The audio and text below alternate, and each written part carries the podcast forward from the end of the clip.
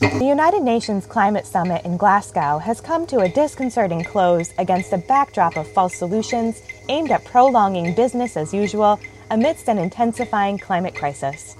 The UN focused on promoting the privatization of nature at COP26 through schemes such as net zero emissions, carbon markets, and nature based solutions.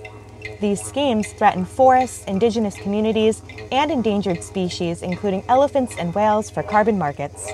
According to Ivan Yanez of Acción Ecológica of Ecuador, whale offsets are the epitome of the false solutions being promoted here in Glasgow at the United Nations Climate Change Summit.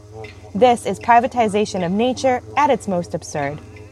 We are closer than ever to climate tipping points that require a fundamental systemic transformation, not false solutions that will escalate the climate crisis, environmental destruction, and economic inequality.